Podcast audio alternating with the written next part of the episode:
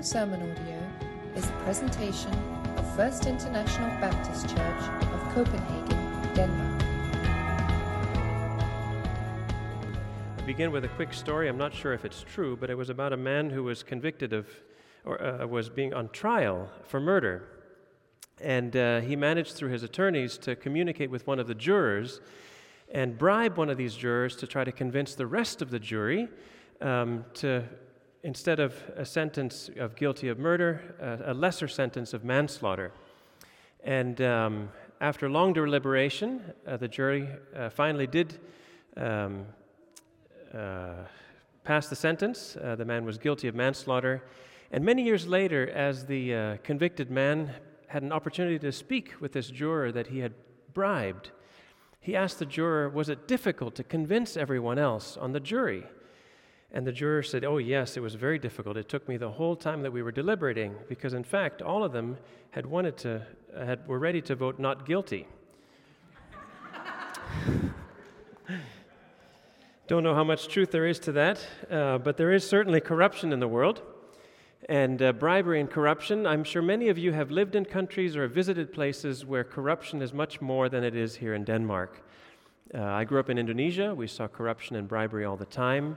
Uh, I'm sure many of you know that uh, uh, bribery and corruption reach even some of the highest levels. Uh, you have corruption in football, you have corruption in the Olympic Committee, you have corruption in governments. Um, sometimes there's so much that we just kind of take it lightheartedly, right? But bribery and corruption really do um, not only exist, but really do affect uh, people seriously. And it can be uh, even very damaging as even lives are lost, as people cut corners and uh, buildings are built beyond, uh, without the right uh, code. And what do we do in situations when all of these people are successful with what they do, but only because of corruption, only because of bribery? Oftentimes, uh, we get frustrated with it, we get angry, uh, we wish things could be different. And we ask sometimes God, uh, why do good things happen to bad people?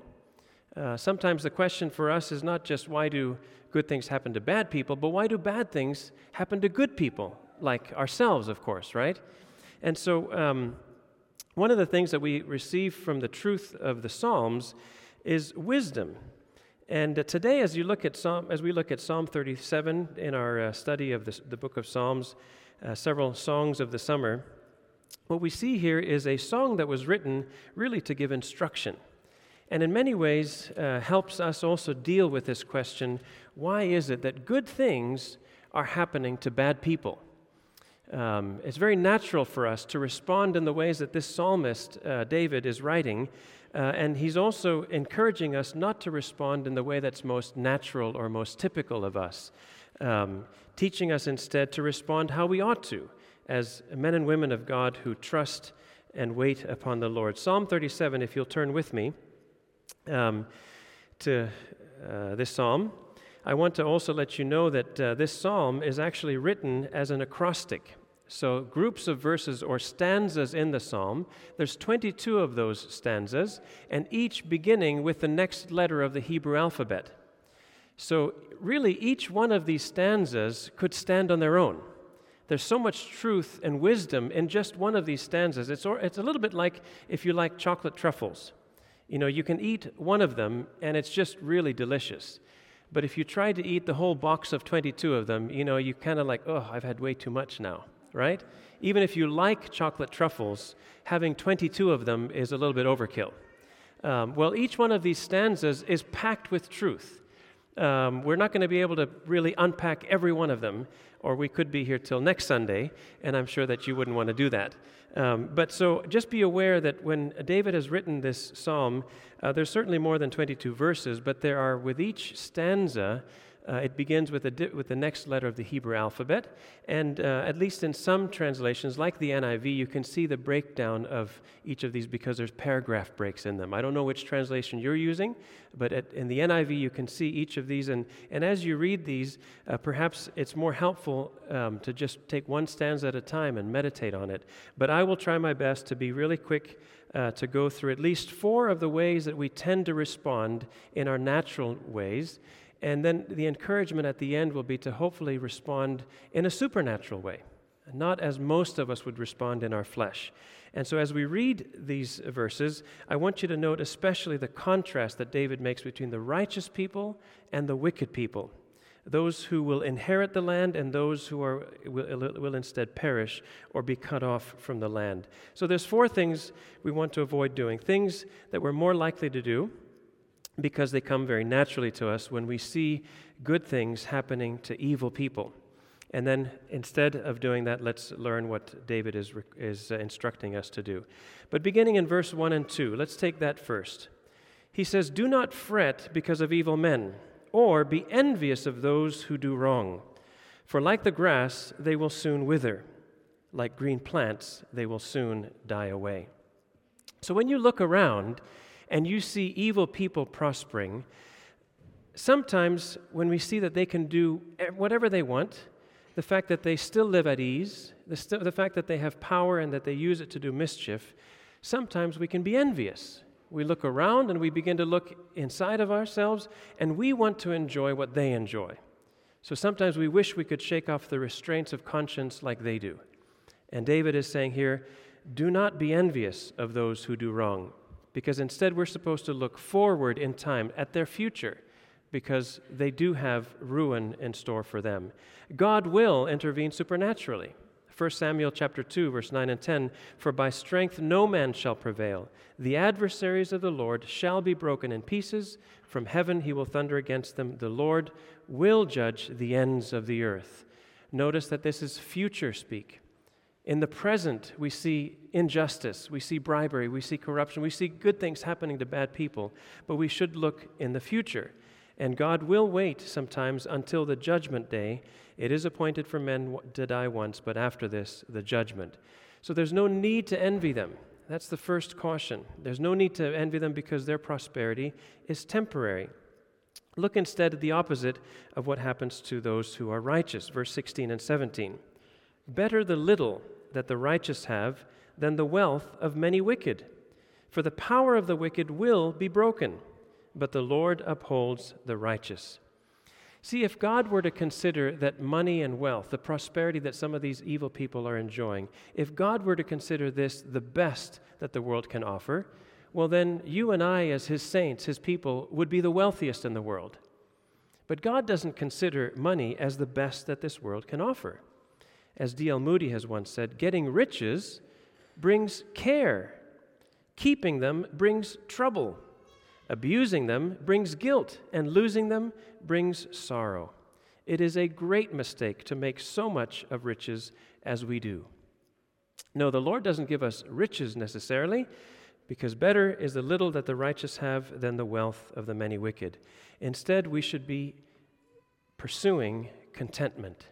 We should be content to have at least our shelter and our food, because Jesus, our Lord and Savior, promised us not to worry, saying, What shall we eat, or what shall we drink, or what shall we wear? For after all these things, he said, the Gentiles seek. For your heavenly Father knows that you need all these things, but seek first the kingdom of God and his righteousness, and all these things shall be added unto you.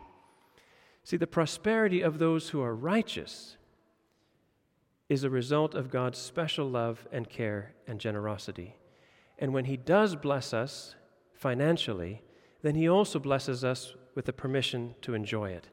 Ecclesiastes chapter 5 verse 19 and 20 wisdom from the preacher says this moreover when God gives any man wealth and possessions and enables him to enjoy them to accept his lot and be happy in his work this is a gift of God he seldom reflects on the days of his life because God keeps him occupied with gladness of heart see rather than envy we should have contentment with what God has given us because God grants us pleasures of life that are lasting, not pleasures of life that are only temporary. Pleasures like relationships and faith growing experiences, pleasures like having peace and sleep. Because earthly treasure gets destroyed, but heavenly treasure lasts forever. So, when evil pro- evildoers prosper, don't be envious, is the first set of instructions here. And then, if you look at verse 7 through 11, he says, Be still before the Lord and wait patiently for him. Do not fret when men succeed in their ways, when they carry out their wicked schemes. Refrain from anger and turn from wrath. Do not fret, it leads only to evil. For evil men will be cut off, but those who hope in the Lord will inherit the land. In a little while, and the wicked will be no more. Though you look for them, they will not be found. But the meek will inherit the land and enjoy great peace. So, what's David saying here? Instead of being envious, don't envy, but he's also saying don't get angry that some of their schemes are successful. See, their influence may be far reaching. Yes, these people may be very popular. They may have a lot of followers. They may have a lot of likes on their posts. Their values and decisions may impact huge numbers of people, even nations. But for everyone, this fact is true that one out of every one person will die. Okay, statistically, one out of every one person will die. So even within years, maybe sometimes decades, these people will be forgotten. And David says, Do not fret. The Hebrew word here for being angry is the idea of getting hot in the nose. You know, anger here has the sense of burning or being kindled. The Lord's anger can be kindled as well. And the English word fret I find interesting because it means really to agitate or irritate, to gnaw at. Do you realize that a river can fret at its banks? I didn't realize that. You know, or that um, acids can fret at strong metals? It's a corrosive.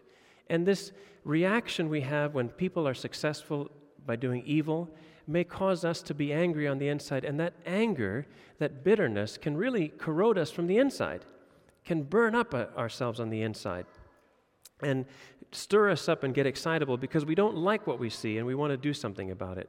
But David here says, Do not fret when the evildoers prosper. And instead of doing of, of fretting, to do the opposite, to be still before the Lord, wait patiently for him. You know, the opposite of being angry is being meek. Yeah, maybe you didn't know that.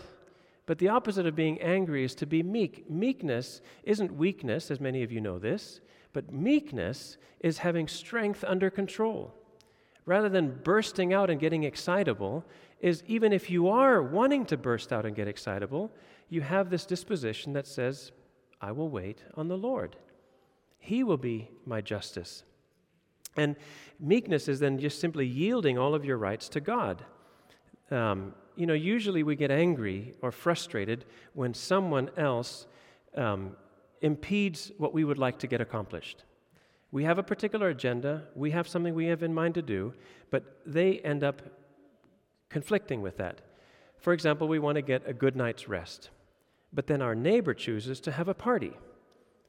We feel it's a right of ours to have peace and quiet, especially after 11 p.m. Well, so we get angry and frustrated because something that was planned for us to do, we can't accomplish. Or, for example, we, get expe- eh, we expect to get paid for work that we render. And then perhaps our employer gets delayed in paying us or has a difficult time making the transfer or you know, all kinds of things that we expect this to be in our bank account by then, and it isn't. So we get angry.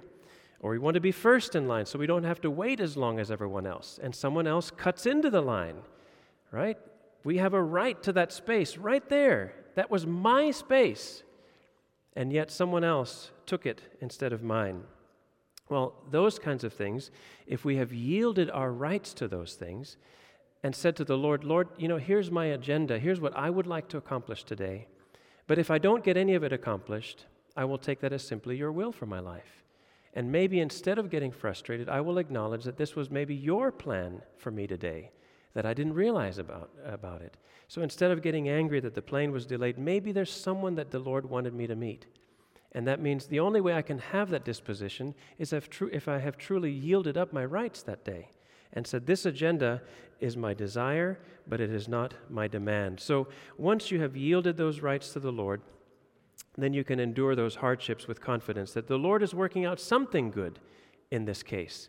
And it may be in us humility that we need, maybe love for others, maybe it's joy, maybe it is peace despite the war that's going on next door. So, yield your agenda to the Lord is simply what meekness is. And he says um, that uh, we are to refrain from anger because that only will turn, will, will only yield, result in evil. So remember, there's no need for us as righteous people to scheme and connive like, we, like they do, because the meek shall inherit the earth. Blessed are the meek, Jesus said, for they shall inherit the earth. The Apostle Paul was amazing about this because he certainly had certain rights of his that were denied him. He was imprisoned, he had experienced a lot of injustice, uh, he was abandoned even by his friends. And he was able to yet write to Timothy at the end of his life Alexander the metal worker did me great deal of harm. The Lord will repay him for what he has done. Or in uh, 2 Timothy chapter 4 verse 18, the Lord will rescue me from every evil attack and will bring me safely to his heavenly kingdom. To him be glory forever and ever. Amen. So if you think about the greatest thing that someone in an agrarian society in ancient times could ever hope for, that would be to inherit their land and to enjoy the abundance of the land. And the Bible tells us that the meek will inherit the land.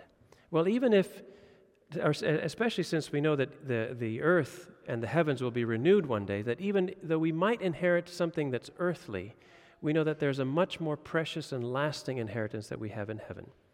So, the prosperity of the evil, evildoer may seem unfair or unjust, but remember, it's only as temporary as the earth is and knowing that we have something much greater, much better to inherit in the future kingdom, then we can be still and wait that little while. So don't be envious, don't get angry, and then here's the next thing not to do. Verse 12 The wicked plot against the righteous and gnash their teeth at them, but the Lord laughs at the wicked, for he knows their day is coming. The wicked draw the sword and bend the bow to bring down the poor and needy, to slay those who are, whose ways are upright. But their swords will pierce their own hearts, and their bows will be broken. At the very end of, or towards the end of the chapter, verse 32, the law of his God is, uh, the wicked will lie in wait for the righteous, seeking their very lives, but the Lord will not leave them in their power or let them be condemned when brought to trial. Sometimes when we see evildoers prospering, we despair. We think, will it ever change? Will God ever step in to do something? They go on and hurt the righteous, they take advantage of the poor, they devise plans and activities intentionally to hurt the righteous. Now, I know that no one is actually innocent. All of us have sinned and fallen short of the glory of God. No one is truly innocent of all sin. But we do often see that people become targets of evildoers, even though those people, those righteous ones, were never really um, had anything to do with what the evildoer is trying to fight. So we have children who are gunned down in schools by gunmen who have some grievance against parents or teachers or some other member of society. And then the, the, the, the, children, the innocent ones, are the ones affected by it. Or mall shoppers and moviegoers attacked by terrorists who are fighting some political or religious war. Well, in David's day, there would have been similar acts of violence and murder against those who were not being unrighteous or evil in any particular way. Well, their schemes were intended to hurt the righteous and to, deliberately hurt the poor. Why the poor? Because they're easy targets. They have no way to retaliate. They, don't, they can't afford the bribes that the rich people can afford. So the rich people can bribe judges and officials to buy up the land of the poor. And slavery is still alive and well today, with human trafficking still being prevalent and bonded labor still existing. But all of this to remind us that God is still fully aware of all of such activity, and judgment will come. He will come to judge the guilty and vindicate the innocent. And God mocks their attempts, much like an older person today could mock the folly of a young person. So, you and I, even though we're not perfectly righteous, we're trying to live the righteous life, we're trying to do God's will, we might have our goods stolen, we might have our rights violated, we might have our reputation soiled, but we are assured that God will vindicate us if we are truly innocent. We need to keep a good conscience before God. Let God take care of our reputation. And even though we're hard pressed, Paul says, we're not crushed. Even though we're perplexed, we're not in despair. Even though we may be persecuted, we're not abandoned, or we might be struck down, but not destroyed. So judgment for them may not come in this lifetime, even though we wish it would, but it will so, most certainly come in the end. So, one of the things that I oftentimes remember is that I am thankful that God doesn't judge me immediately. I'm not perfect, I have sin in my life, But I'm thankful that God doesn't immediately come, on down, come down uh, with me on, on, with judgment, but allows me the opportunity as well to repent and confess my sins.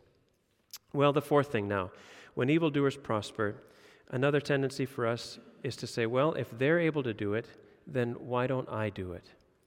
And then we lower ourselves to their standard. Look at verse 21 as it reminds us that the wicked borrow and do not repay, but the righteous give generously. Those the Lord blesses will inherit the land, but those he curses will be cut off.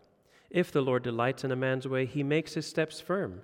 Though he stumble, he will not fall, for the Lord upholds him with his hand. I was young, and now I'm old, yet I have never seen the righteous forsaken or their children begging bread. They are always generous and lend freely. Their children will be blessed.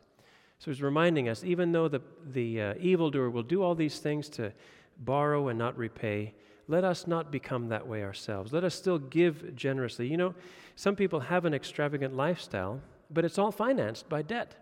And then if they can't pay it off, well, then they just declare their bankruptcy. Well, that's a pretty nice way to live. Why don't we do that? Well, because the Lord has shown us that He will be the one who delights in our ways and makes our steps firm. We should not act the way they do. We should instead give generously and do good because He will take care of those who are righteous. So show mercy by giving your abundance to those in need. Don't exploit the needy. We should leave our sinful ways. We should keep our tongue from evil, and God will assure us of happiness and comfort. He will bless us. He will direct our actions. He will keep us from ruin. He'll provide for our daily necessities. He will not desert us, but protect us, and He will provide a secure place. As the Bible tells us, do not overcome, or do not be overcome by evil, but overcome evil with good. So ultimately, all this boils down to these things to trust in the Lord and then to wait on Him.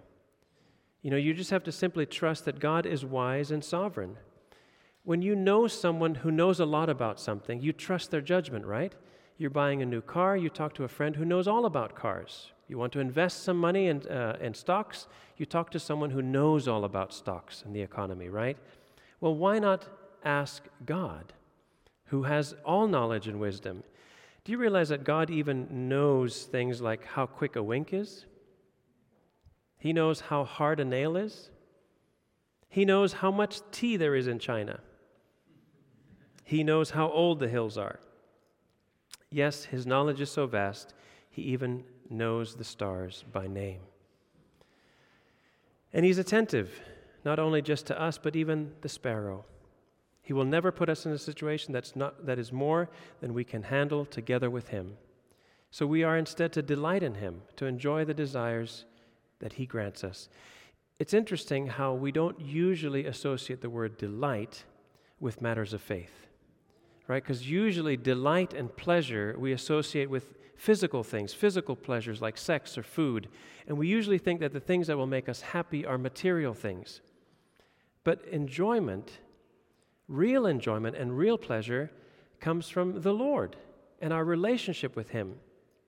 I love this quote by Charles Spurgeon. He says, The thought of delight in religion is so strange to most men that no two words in their language stand further apart than holiness and delight. But believers who know Christ understand that delight and faith are so blessedly united.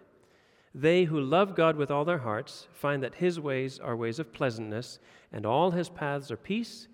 No, our piety is our pleasure, our hope is our happiness, and our duty is our delight. So rather than us pursuing the things we think will make us happy, just as David says in Psalm 37, that we should delight ourselves in the Lord, to commit our ways to Him, and He will give us the desires of our heart. So in the meantime, we trust Him by maintaining our pattern of Christ likeness. We remain resolved to do the right things, and as we take our actions, we commit them to the Lord. Well, not only does trusting have to happen, but trusting comes with waiting. I know you don't like to hear this. I know you wish that you could always have something instantly, but friends, we have to sometimes wait. And unfortunately, we live in a society where we're so used to instant, right? We have instant noodles, we have instant messaging, um, we have instant credit, instant gratification, instant access, instant pictures. And so we expect that whatever we do for God, we have instant results. Well, friends, when you trust in the Lord, you have to expect to wait upon Him as well. These results won't come immediately. Don't expect to be vindicated as soon as your actions are known. Don't expect public recognition for your faithfulness. It may not happen in this lifetime. And don't expect the situation to be resolved over the next two days. That only happens in movies. You know, they have to resolve the situation within an hour and a half, right? Or else we'll get bored. The movie's over. That's not how it is in real life. And when you consider the scriptures and the people of God in the scriptures, some of them had to wait years, even centuries, before some of these promises were finally fulfilled. So, all that to say, Psalm 37 truly is packed with all kinds of instruction and wisdom whenever you see evil people prospering. Just pick any one of these stanzas to dwell on them.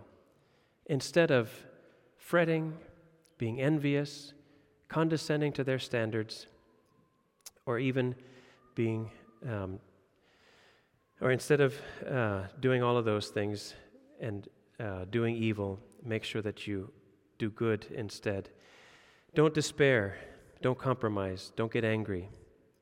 So, why do the good things happen to evil people? You know, that's going to be the age old question. We can't always answer that question. We might not be given the answer to that question, but in the meantime, we know what we're not supposed to do, and we know what we are supposed to do to trust Him and wait for His justice, even though we don't know why they continue to prosper. Let us pray.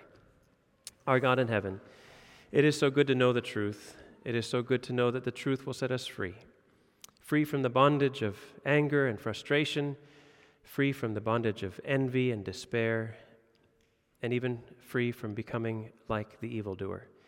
And so, Father, we just pray that we as your people would learn to trust you and learn also to wait, to commit ourselves to you in our ways, and to wait for you to produce the results that we long for. We know that you are a just and holy God. We thank you that you have also forgiven us and that you sent your Son Jesus to die on the cross for our sins. That is the hope we long to give to people, especially for those who do evil. In Christ's name, Amen. This has been a presentation of First International Baptist Church of Copenhagen, Denmark. To listen to more sermon podcasts or to learn more about FIBC, please visit www.fibc.dk